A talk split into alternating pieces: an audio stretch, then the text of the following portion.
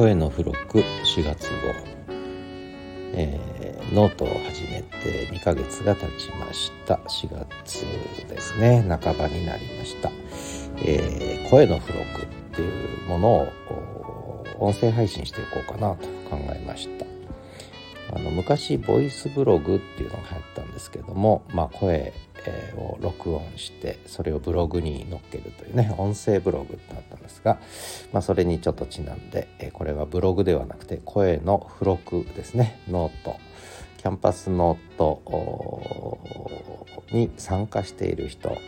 に特別にお送りする付録毎月5分程度のね、えー、付録をお送りしようかなと思ってます。声の付録、えー、今日は1回目ということなんですけれどもえー、まあなんでノート始めたのかとかね、そういう話はノートにも書いたんですけれども今日は SNS としてのノートということで、えー、実はノートの記事にスマホが手放せない学長でごめんなさい。私の SNS 遍歴1993から2023なんと30年間の SNS 遍歴について、えー、書いたんですけれどもえー、実はニフティサーブパソコン通信から始まって、えー、ヤフーチャットそしてインスタントメッセンジャーヤフーメッセンジャーとかスカイプとかね、えー、それからボイスチャットビデオチャットなんていう時代があって、えー、その後2006年からはミクシーですね。これにはまりまして。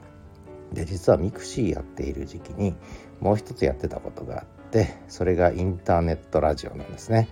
えー、自宅から、インターネットラジオ配信を、えー、結構先駆的だったと思うんですけれども やってました2年間ね。でその後ブログに手を出してでその後ですね Facebook、Twitter、Instagram って始まったのはね、えー、Facebook は2008年からもう15年経ちます。Twitter は2010年からやってるので13年経ちました。インスタグラムは2011年からということでこれももう12年経ったんですねでノートは、えー、肝心のノートですけれども7年前に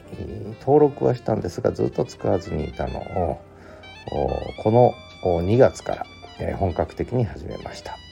ということで2023年2月から、始めたノートですけれども、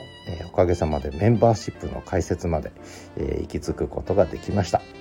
でこのあと何年できるのか、ね、Facebook は15年、えー、Twitter13 年やってきたわけですインスタも12年やってきたんですが私今年60還暦の年です、